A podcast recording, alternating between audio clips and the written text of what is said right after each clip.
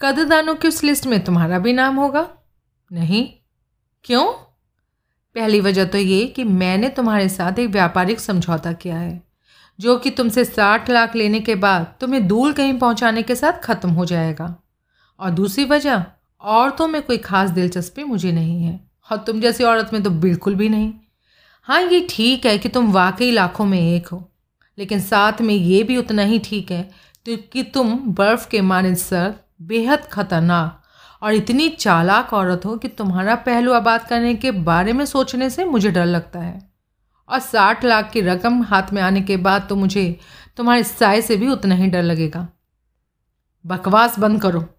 ये क्यों नहीं कहते कि औरतों के मामले में तुम्हारा टेस्ट निहायत घटिया है?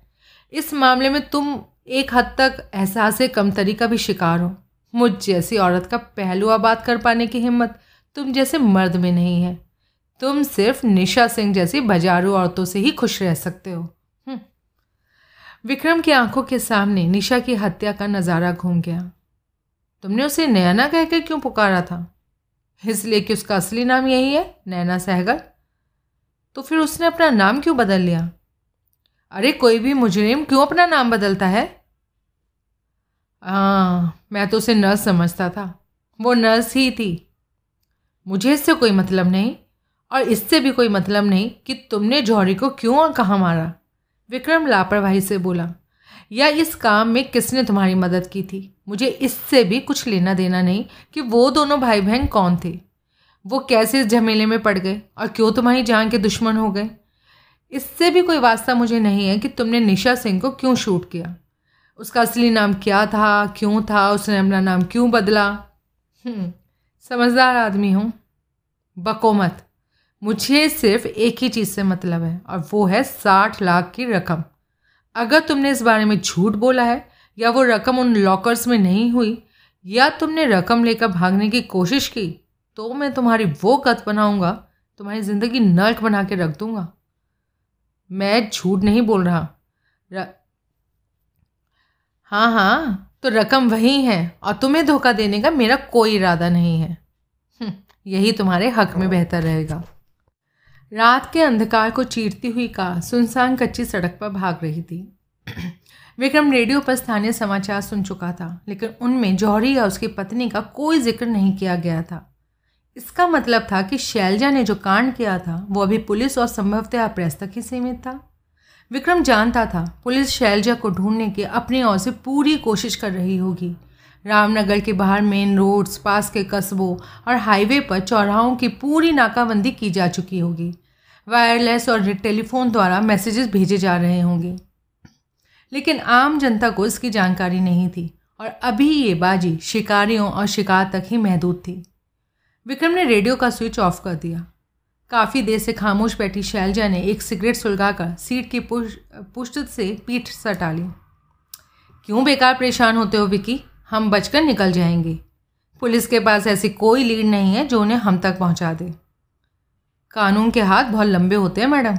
वो देर सवेर मुजरिम की गर्दन तक पहुँच ही जाते हैं।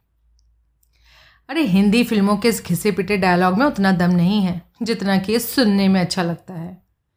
इसमें पूरा दम है। तुम्हारा मतलब है पुलिस हमें पकड़ लेगी? अगर तुमने कोई और नया कांड कर दिया तो यकीनन पकड़ लेगी।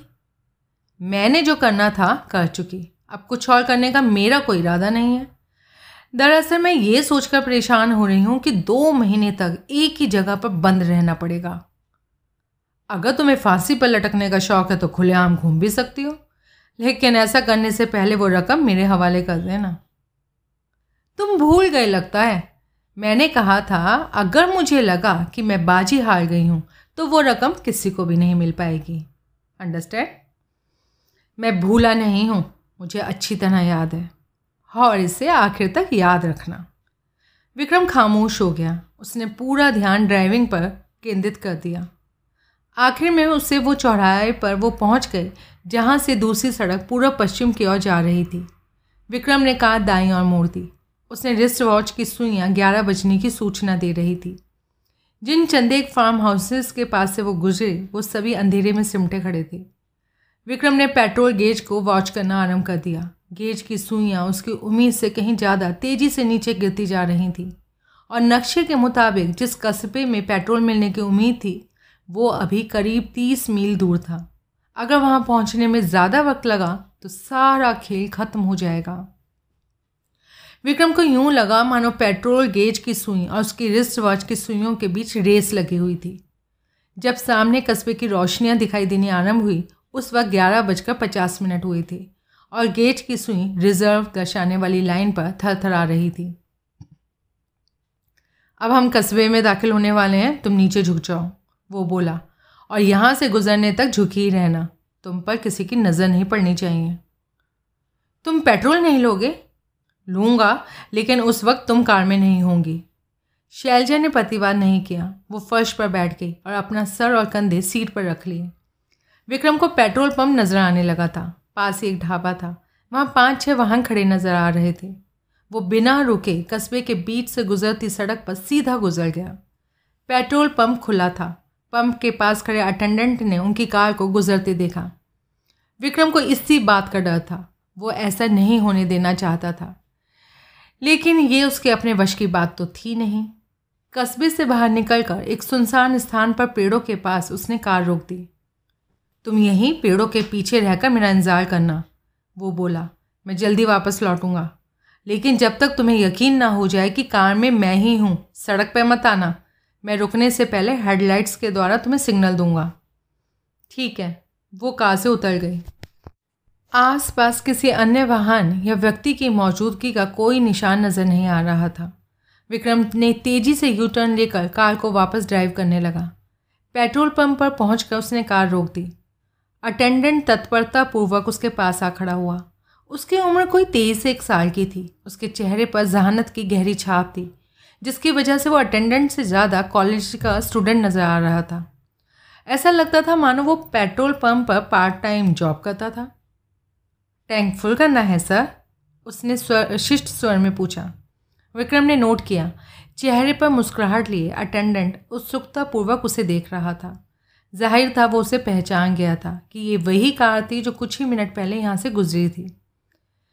हाँ विक्रम बड़ी राहत महसूस करने का सफल प्रदर्शन करता हुआ बोला। टैंक खाली है। मेरी किस्मत अच्छी थी कि कस्बे से बाहर निकलने से पहले ही इत्तेफाक से मेरा ध्यान इस ओर चला गया और मैं वापस लौट कर आ गया। और इग्निशन लॉक से चाबियाँ निकालकर उसे दे दी। अटेंडेंट ने पेट्रोल टैंक कवर का लॉक खोलकर पाइप का नोज़ल उसमें लगा दिया। टैंक में पंप से पेट्रोल भरा जाने लगा। इस बीच वो एक छोकरे को भी आवाज़ लगाकर बुला चुका था। लड़का बोनट खोलकर मोबिल ऑयल और रेडिएटर में पानी चेक करके विंडशील्ड पर कपड़ा मार रहा था। ड्राइविंग सीट पर बैठे विक्रम पंप के मीटर पर निगाह जमाए हुए था। अटेंडेंट ने कार पर जमी धूल को देखा, फिर बोला हाँ कच्ची सड़कों पर काफ़ी लंबा सफ़र तय किया लगता है आपने? नहीं, ऐसा तो कुछ खास नहीं। अच्छा जिधर से आप आ रहे हैं, वहाँ आज रात बड़ा भारी हंगामा हुआ है, सर। विक्रम को अपना मुँह सूख क्या महसूस हुआ? हंगामा? कैसा? अरे, वो मिसेज जौहरी का चक्कर है। आप उस औरत को जानते हैं? नहीं। अच्छा तो आप उस तरफ़ से आ रहे थे तो मैंने समझा जानते होंगे। अरे, उसकी वजह से सर पूरे इलाके में बवेला मचा हुआ है। कैसा बवेला? विक्रम ने लापरवाही जताते हुए पूछा, इस इलाके की तमाम पुलिस उसे ज़ोर शोर से ढूंढ रही है? क्यों? पिछली रात वो अपने घर से भाग गई थी, लेकिन आज रात वापस लौट आई। कम से कम पुलिस का तो यही ख्याल है कि वही थी, और ऐसा लगता है उसके साथ कोई आदमी भी था। उन्होंने एक सब इंस्पेक्टर की खोपड़ी चटका कर उसे बेहोश कर दिया और उसी की हथकड़ियों से उसके हाथ जकड़े और मकान को आग लगाकर भाग गए। तुम्हें यह सब बातें कैसे पता? रेडियो पर समाचार में ही बताया गया था क्या? विक्रम ने पूर्ववत ढंग से उससे पूछा। नहीं, सर। फिर? पुलिस के तीन आदमी यहीं बैठे हैं, सर। ऑडिट वो अटेंडेंट ऑफ़िस की ओर संकेत करके राजधाना लहजे में वो बोला। और उनमें इसी प्रकार की बातें हो रही थी। मेन हाईवे पर पुलिस जगह जगह वाहनों को रोककर तलाशी ले रही है और बारीकी से पूछताछ कर रही है। आज की रात वाकई हंगामा खेस गुजरेगी। हम्म तुमने बताया उस औरत के साथ एक आदमी भी था? हाँ पुलिस को लगभग पूरा यकीन है, उसका कोई साथी भी था। अच्छा लेकिन क्यों? सर, सब इंस्पेक्टर पर इतनी ज़ोर से उसने चोट की कि उसका बच पाना मुश्किल ही है। उसकी खोपड़ी फट गई है। और अभी भी बेहोश है। इतना तगड़ा वार तो कोई आदमी ही किसी पर कर सकता है। विक्रम को अचानक भारी घुटन सी महसूस होने लगी। अपने चेहरे पर व्याप व्याकुलता पूर्वक भावों को छुपाने के लिए उसने अपना चेहरा दूसरी ओर घुमाया और घुटन से छुटकारा पाने के लिए कार से बाहर आ गया। ये तो बहुत ही बुरा हुआ। उसने किसी तटस्थ व्यक्ति की भांति प्रतिक्रिया व्यक्त की। हाँ? पुलिस अब बड़ी बेसब्री से उस एसआई के होश में आने का इंतज़ार कर रही है, ताकि वो बता सके कि असल में वहाँ हुआ क्या था। बताया जाता है, सर, मकान से गोलियाँ चलने की आवाज़ें तो पड़ोसियों ने भी सुनी थी। अटेंडेंट ने कहा, और फिर तनिक रुक कर बोला, वो दोनों ज़रूर पकड़े जाएँगे, सर। सभी मेन रोड्स पर पुलिस ने इतनी ज़बरदस्त नाकाबंदी की हुई है, वो बचकर भाग नहीं सकेंगे। हाँ ये ठीक है कि आदमी के बारे में कोई जानकारी पुलिस को नहीं है। लेकिन उस औरत का तो पूरा होलिया उन्हें मालूम है। सुना है वो औरत लाखों में एक है। आपने कभी देखा है उसे? नहीं, ऐसी औरत मैंने कभी नहीं देखी। अजीब बात है। आप इसी इलाके के रहने वाले तो लगते हैं। फिर भी आपने नहीं देखा। विक्रम बड़ी भारी असुविधा महसूस कर रहा था। वो वहाँ से फ़ौरन चला जाना चाहता था। भैया मैं कारोबारी आदमी हूँ। अपने धंधे से तो फुर्सत मिलती नहीं। और वैसे भी औरतों में मेरी कोई ख़ास दिलचस्पी भी नहीं है। उसने विक्रम ने अटेंडेंट को टलकाया। इतनी देर में टंकी भर चुकी थी।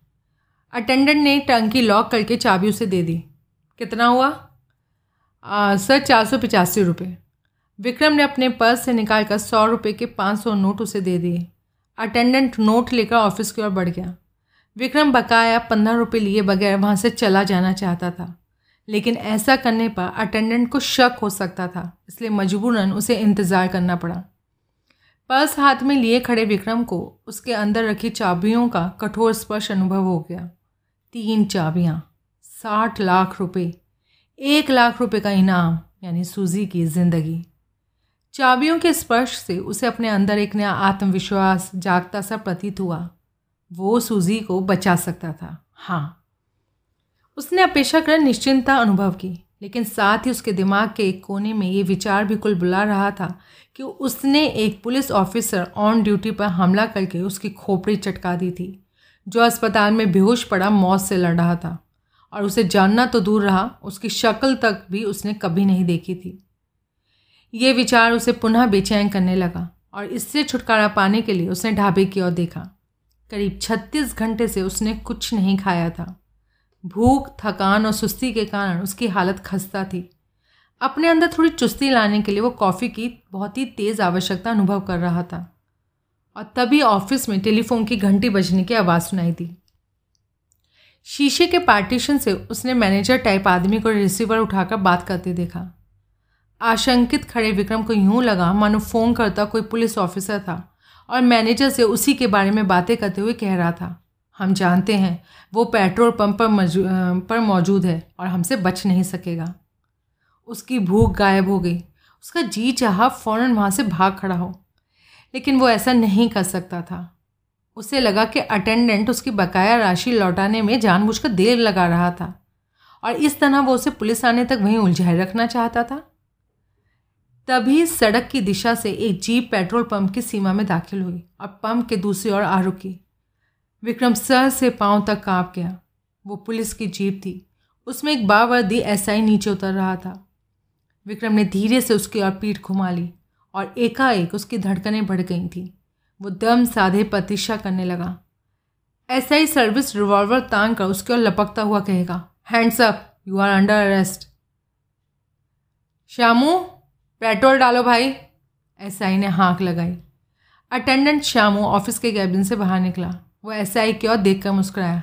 हाँ ये ठाकुर साहब, कहिए क्या हुक्म है? पेट्रोल डाल भाई। अभी डालता हूँ। बैलेंस सर श्याम विक्रम से बोला। विक्रम को उससे बकाया लेने के लिए उसके ओर पलटना पड़ा। एसआई ने पहले गौर से विक्रम को देखा, फिर कार की ओर देखा। विक्रम की हालत पतली थी। स्वयं को नॉर्मल बनाए रखने के भसक प्रयत्न में उस पर एक एक पल भारी गुजर रहा था। श्यामू जीप में पेट्रोल डालना शुरू कर चुका था। ऐसा ही बराबर उससे बातें कर रहा था, लेकिन उसकी निगाहें कार पर जमी थी। कार पर जमी धूल से आसानी से अंदाज़ा लगाया जा सकता था कि कच्ची सड़कों पर उसने काफ़ी लंबा सफ़र तय किया था। लेकिन इससे भी बड़ी बात थी कि कार की नंबर प्लेट। जब से ट्रांसपोर्ट अथॉरिटी ने रजिस्ट्रेशन की नई प्रणाली आरंभ की थी नंबर प्लेट से मोटे तौर पर अनुमान लगाया जा सकता था कि किस इलाके का वाहन है। एसआई को कार की ओर बढ़ता देखकर विक्रम के पसीने छूटने लगे। उसके शरीर को मानो लकवा संभाल गया था। ज़ाहिर तौर पर अनिश्चित सा खड़ा वो ऐसा करने की कोशिश कर रहा था कि मानो तय नहीं कर पा रहा था कि वहाँ से सीधा चला जाए या कुछ देर ढाबे में रुक कर एसआई पूर्ववश शामू से बातें करता हुआ अब लापरवाही से खिड़कियों पर यूँ निगाहें डाल रहा था मानो कार के अंदर देखना चाहता था। विक्रम ने थोड़ी राहत महसूस की। कार के अंदर ऐसी कोई चीज़ नहीं थी जिससे उसे शक करने का मौका मिले। सिर्फ़ एक अटैची नुमा बैग था, जिसे देखकर यह पता लगा पाना असंभव था कि वो उसका अपना नहीं था। सहसा उसे कुछ याद आया और अपनी धड़कन रुकती सी प्रतीत होने लगी। लेकिन वहाँ खड़ा, सूखता रहने के अलावा इस बारे में कुछ वो नहीं कर सकता था। शैलजा ने कार में कपड़े बदले थे। लेकिन अपनी मैक्सी का उसने क्या किया? वो बैग में रख दी गई थी या बाहर सीट पर ही पड़ी थी? वो नहीं जानता था। और अपनी उस स्थिति में कार की पिछली सीट उसे नज़र नहीं आ रही थी। एसआई ने कार के बगल से गुजरकर एक बार फिर विक्रम पर गहरी निगाह डाली और फिर ऑफ़िस की ओर चला गया। भगवान, तेरा लाख लाख शुक्र है। विक्रम थके से कदमों से चलकर कार के पास पहुँचा। ड्राइविंग सीट पर बैठकर उसने पीछे नज़र डाली। मैक्सी वहाँ नहीं थी। शैलजा ने उसे बैग में रख दिया था। विक्रम ने राहत की गहरी सांस ली। इंजन स्टार्ट करके उसने कार आगे बढ़ा दी। सड़क पर पहुँचने के बाद भी उसे यूँ लगता रहा, मानो अटेंडेंट और एसआई की नज़रें अभी भी उसी पर लगी हुई हैं। कस्बे से गुजरकर मोड़ पर घूमने के बाद उसने आगे पीछे निगाहें डाली। कोई अन्य वाहन आता दिखाई नहीं दिया। हेडलाइट्स की रोशनी से सिग्नल देकर उसने ब्रेक लगा दी। शैलजा जल्दी से पेड़ों के साय से निकलकर उसकी बगल में आ बैठी। विक्रम ने फ़ौरन कार दौड़ाना आरंभ कर दिया। स्पीडोमीटर की सुई लगातार आगे जा रही थी। कार और कस्बे के बीच फासला तेज़ी से बढ़ता जा रहा था। सलीमपुर अब करीब सौ मील दूर रह गया था और वो पुलिस के घेरे से दूर होते जा रहे थे। जल्द ही वो वापस मेन हाईवे पर आ पहुँचे। शैलजा सीट के पुष्ट से पीठ लगाए बैठी थी। वो खामोश थी।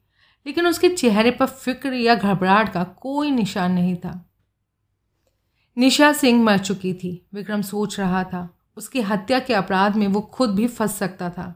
लेकिन इससे ज़्यादा चिंता उसे उस एसआई की थी, जिसकी खोपड़ी पर उसने प्रहार किया था। वो बेहोश था और अगर मर गया तो उसकी मौत हत्या कही जाएगी और जिसके लिए पूरी तरह वही जिम्मेदार था। पुलिस उसके हत्यारे की तलाश में कोई कमी बाकी नहीं छोड़ेगी। नतीजा? नतीजा ये होगा कि हत्यारा, यानी कि वो, ज़्यादा देर पुलिस से बच नहीं सकेगा। और इसी चिंता में उलझा विक्रम कार दौड़ाता रहा। वो सकुशल सलीमपुर वापस पहुँच गए। उस वक्त पौने चार बजे थे और सड़कें लगभग खाली थीं। विक्रम मेन रोड के बजाय पिछली सड़कों से होते हुए अपने घर की ओर ड्राइव कर रहा था। वो तय कर चुका था कि शैलजा को फ्लैट में छुपाने के बाद सबसे पहले इस कार से जान छुड़ाएगा। कितनी दूर और है यार। शैलजा ने ब्योरियत भरे लहजे से कहा, बस आने ही वाला है। क्यों? इस बेहुदा सफ़र ने बुरी तरह थका दिया है। ड्रिंक की तलब भी सता रही है। तुम्हारे फ्लैट में विस्की है ना? तुम डिस्टिलेशन प्लांट की पैदावार हो या सीधे शराब के ड्रम से निकली थी? क्यों? हर वक्त पीने का जो भूत सवार रहता है तुम पर। हाय मेरा वश चले तो मैं हर वक्त विस, विस्की के टब में लेट ही रहूँ। बकोमत याद है मैंने क्या कहा था पीने के बारे में? ऐसी बातें मैं याद नहीं रखा करती। मुझे सिर्फ़ इतना याद है कि कल दोपहर के बाद शराब मैंने देखी तक नहीं। बहस करना बेकार था। विक्रम खामोश हो गया। तुमने बताया नहीं तुम्हारे फ्लैट में विस्की है? मिल जाएगी। तभी अचानक उसे अलका भार्गव याद आ गई। परसों रात निशा सिंह के साथ रामनगर जाने से पहले, जब रिवॉल्वर लेने के इरादे से वो यहाँ आया था तो फ्लैट में लाइट जलती हुई देखकर उसे नीचे से ही खाली हाथ वापस लौटना पड़ा था। फ्लैट में अलका उसी रोज़ लाइब्रेरी के बाहर किए गए अपने वादे के मुताबिक उसका इंतज़ार कर रही थी। दौलतमंद और पश्चिमी सभ्यता के रंग में रंगी, इकलौत माँ बाप की इकलौती बेटी अलका फ्री सेक्स में न सिर्फ़ विश्वास करती थी, बल्कि इस पर पूरी तरह से अमल भी करती थी। फोटोग्राफी की बेहद शौकीन अलका आजकल पंजे झाड़कर विक्रम के पीछे पड़ी हुई थी और विक्रम को उस जैसी लड़कियों से सख्त नफरत थी। वो अलका को साफ़ साफ़ बता चुका था कि उसके चक्कर में वो बेकार अपना वक्त ज़ाया कर रही थी। खुद अलका भी जानती थी कि विक्रम उसके चक्कर में आने वाला नहीं था, लेकिन हार मानने को वो तैयार नहीं थी। और विक्रम के साथ परेशानी ये थी कि वो अलका के साथ सख्ती से पेश नहीं आ सकता था। क्योंकि अलका उसकी मकान मालकिन और उसे बेटे जैसा प्यार करने वाली मिसेस पराशर की रिश्तेदार थी। मिसेस पराशर एक भली और इज्जतदार महिला थी। अलका की कारगुजारियों के बारे में कोई जानकारी उन्हें नहीं थी।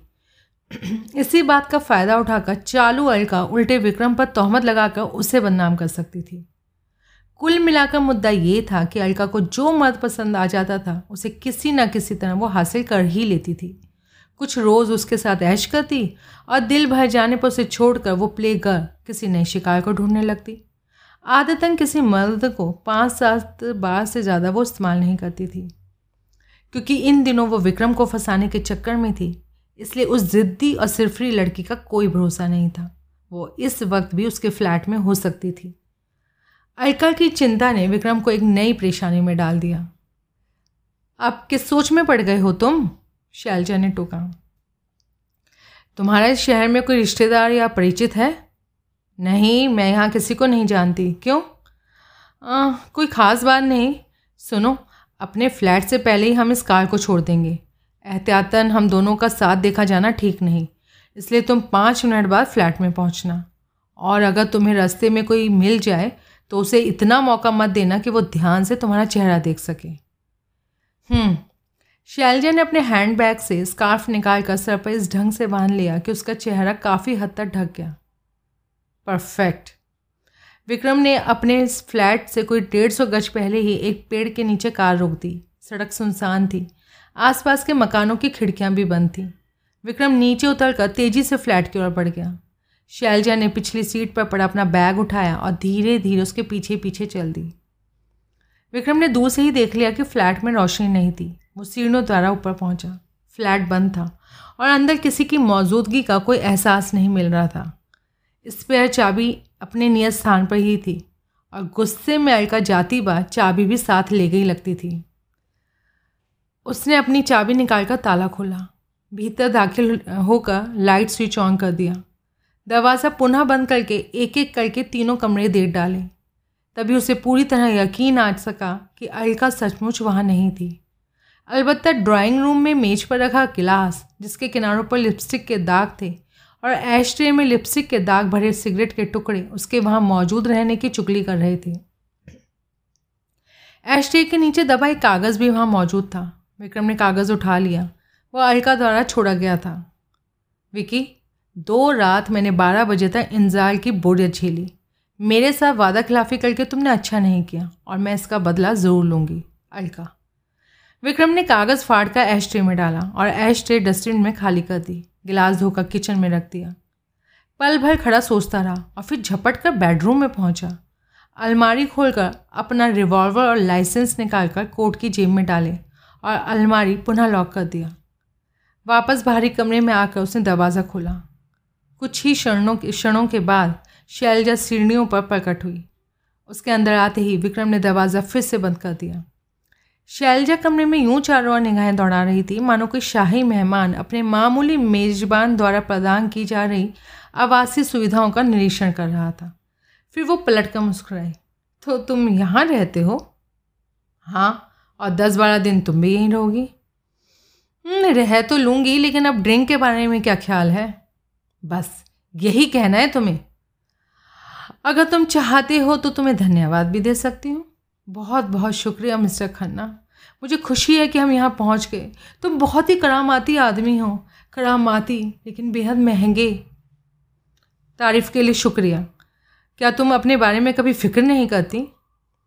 कमरे का मुआयना करती उसकी निगाहें। विक्रम की ओर घूम गई। उसकी बड़ी बड़ी आँखें पूर्णतया भावहीन थी। किसी के सामने नहीं करती। मैं पानी के साथ विस्की लूँगी। अगर वो ठंडे पानी की फरमाइश करती तो विक्रम ने कह देना था कि अपनी एक नस काट ले। क्योंकि उसकी रंगों में, रगों में गर्म खून नहीं, शायद बर्फ़ का ठंडा पानी ही दौड़ रहा था। इसलिए वो इस कदर सर्द थी। हम्म। उसे घूरते विक्रम ने बाई और वाले दरवाजे की ओर सहलाया। उस तरफ़ बाथरूम है, साथ में बेडरूम है, डाइनिंग रूम और किचन दाएँ और है। शैलजा ने भौएँ चढ़ाई। बेडरूम? उसके बारे में क्यों बता रहे हो? सोगी नहीं? ओ तो तुम कहाँ सोगी विक्रम ने नोट किया कि वो जानबूझकर असमंजसता का प्रदर्शन कर रही थी वरना वो पहले ही तय कर चुकी थी कि वो बेडरूम में ही सोएगी। मैं तुम्हारे दरवाजे के बाहर फर्श पर पड़ा रहूँगा। अगर कोई चोर आया तो भौंक कर तुम्हें जगा दूँगा। हम्म, हम्म, बहुत होशियार आदमी हो। तुम्हें मेरी बात बुरी लगी? नहीं। एक्चुअली मैं सिर्फ़ स्थिति को साफ़ करना चाहती थी। मैं पहले ही साफ़ कर चुका हूँ मैडम। मुझसे कोई खतरा तुम्हें नहीं होना चाहिए, क्योंकि हमारे और तुम्हारे बीच में जो समझौता हुआ है, वो केवल विशुद्ध व्यापारिक है। वैसे भी जहाँ तक मैं समझ पाया हूँ, तुम एक ठंडी औरत हो हो ना? शैलजा की आँखें पूर्ववत भावहीन थी। बर्फ़ नहीं? क्या? ड्रिंक। डियर, भूल गए। नहीं भूला। विक्रम ने किचन में जाकर अलमारी से विस्की की बोतल निकालकर एक गिलास में पैक डाला और उसमें पानी मिला दिया। फिर उसने फ्रिज खोलकर देखा। उसमें बटर जैम पनीर अंडे मिल्क और ब्रेड पड़े थे। वो खुद तो रेलवे स्टेशन पर खा लेगा उसने सोचा। लेकिन शैलजा का क्या होगा? हम्म, खुद इंतज़ाम कर लेगी। भूख लगेगी तो बनाकर खा लेगी। वो ड्रिंक लेकर कमरे में आ गया। बैग फर्श पर रखकर शैलजा सोफा चेयर पर बैठ चुकी थी। एक टांग दूसरे पर रखे। अब उसने स्कार्फ भी उतार दिया था। विक्रम ने ड्रिंक उसे थमाकर अपनी रिस्ट वॉच पर दृष्टिपात किया। उसे कार छोड़ कर आने में देर नहीं करनी चाहिए और ये काम अंधेरे में ही निपटाना बेहतर होगा। तुमने अपने लिए ड्रिंक नहीं बनाया? शैलजा ने तगड़ा घूट लेकर पूछा। नहीं, मैंने शराब के ड्रम में आँखें नहीं खोली थी। शैलजा मुस्कुराए तुम यहाँ अकेले रहते हो? हब से पहले तक तो अकेला ही रहता था। तुम्हारे दोस्त तो काफ़ी होंगे, ज़्यादा नहीं है। जितने भी हैं, यहाँ तो आते ही होंगे। आमतौर पर यहाँ कोई नहीं आता। और अगर कोई तुम्हारे पीछे आ गया तो तो तुम चुपचाप बैठी रहना। घंटी और दस्तक के जवाब में दरवाज़ा नहीं खुलेगा तो आने वाला लौट ही जाएगा। फ़ोन कहाँ है? बेडरूम में। यहाँ फ़ोन नहीं है। टीवी नज़र नहीं आ रहा। वो ख़राब हो गया है और वर्कशॉप में ठीक होने गया है। पंद्रह बीस दिन में ऐसे पहले नहीं आएगा। ओ, और रेडियो बेडरूम में है। वो तो ठीक है ना? परसों तक तो था। अगर तुम उसके सहारे वक्त गुजारना चाहती हो तो हेडफोन लगा लेना। इस तरह से आवाज़ बाहर नहीं जाएगी। ठीक है। विक्रम को एक बात शू से ही कचोट रही थी। भाग दौड़ और हड़बड़ी में उसके बारे में पूछताछ करने का सही मौका उसे नहीं मिल पाया था। अब क्योंकि वो सुरक्षित यहाँ पहुँच गए थे, इसलिए उसने पूछ लेना, ठीक ही समझा। निशा सिंह उस वक्त तुम्हारे मकान में क्या करने आई थी? तुम नहीं जानते?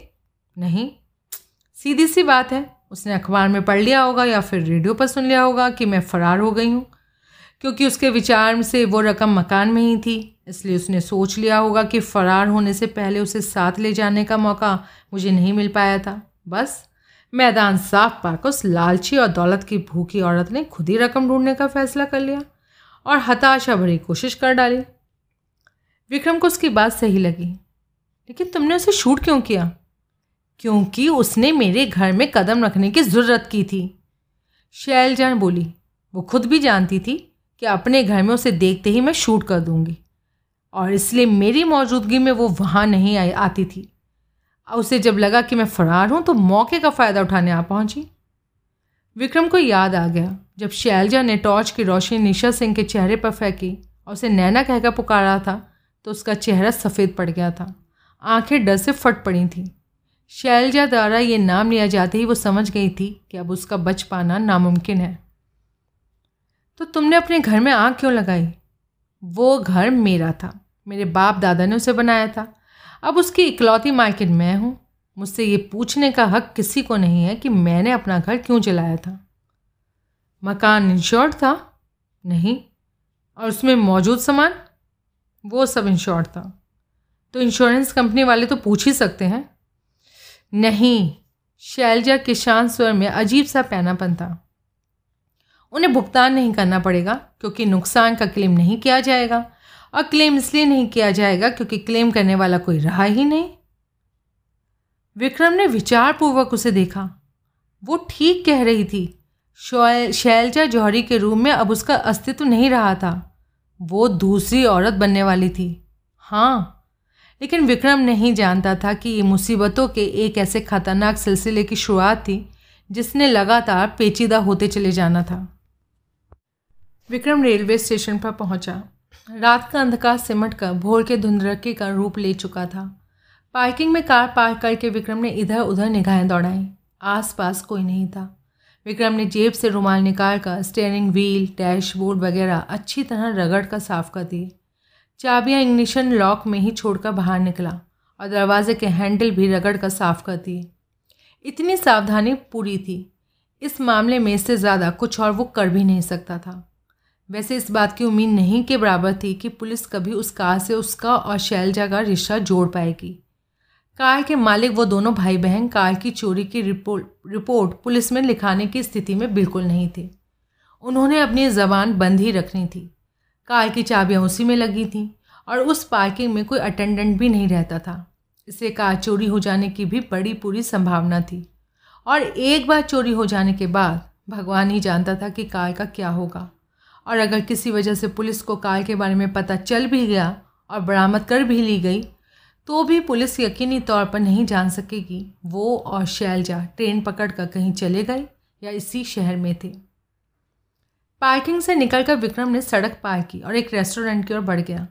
उस रोज़ का अखबार आ चुका था। विक्रम ने एक हॉकर से अखबार खरीद कर खोला तो मेन पेज पर शैलजा की तस्वीर छपी दिखाई दी। नीचे छपा था, पुलिस को तलाश है। विक्रम ने अखबार को यूँ मोड़ा, मानो उस तस्वीर को छुपाना चाहता था। फिर वो जल्दी से रेस्टोरेंट में दाखिल हो गया।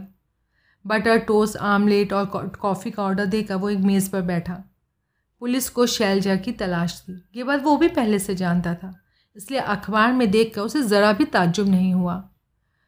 वो उस एसआई के बारे में जानना चाहता था। उसने अखबार खोलकर मेज़ पर फैला दिया। उसे पढ़ने की इतनी ज़्यादा जल्दी थी कि सुर्खियों पर तेज़ी से निगाहें फिसलने लगी। पास ही कोई कुछ कहता सुनाई दिया। विक्रम ने सर ऊपर उठाया। वेटर खड़ा उसे देख रहा था। क्या बात है?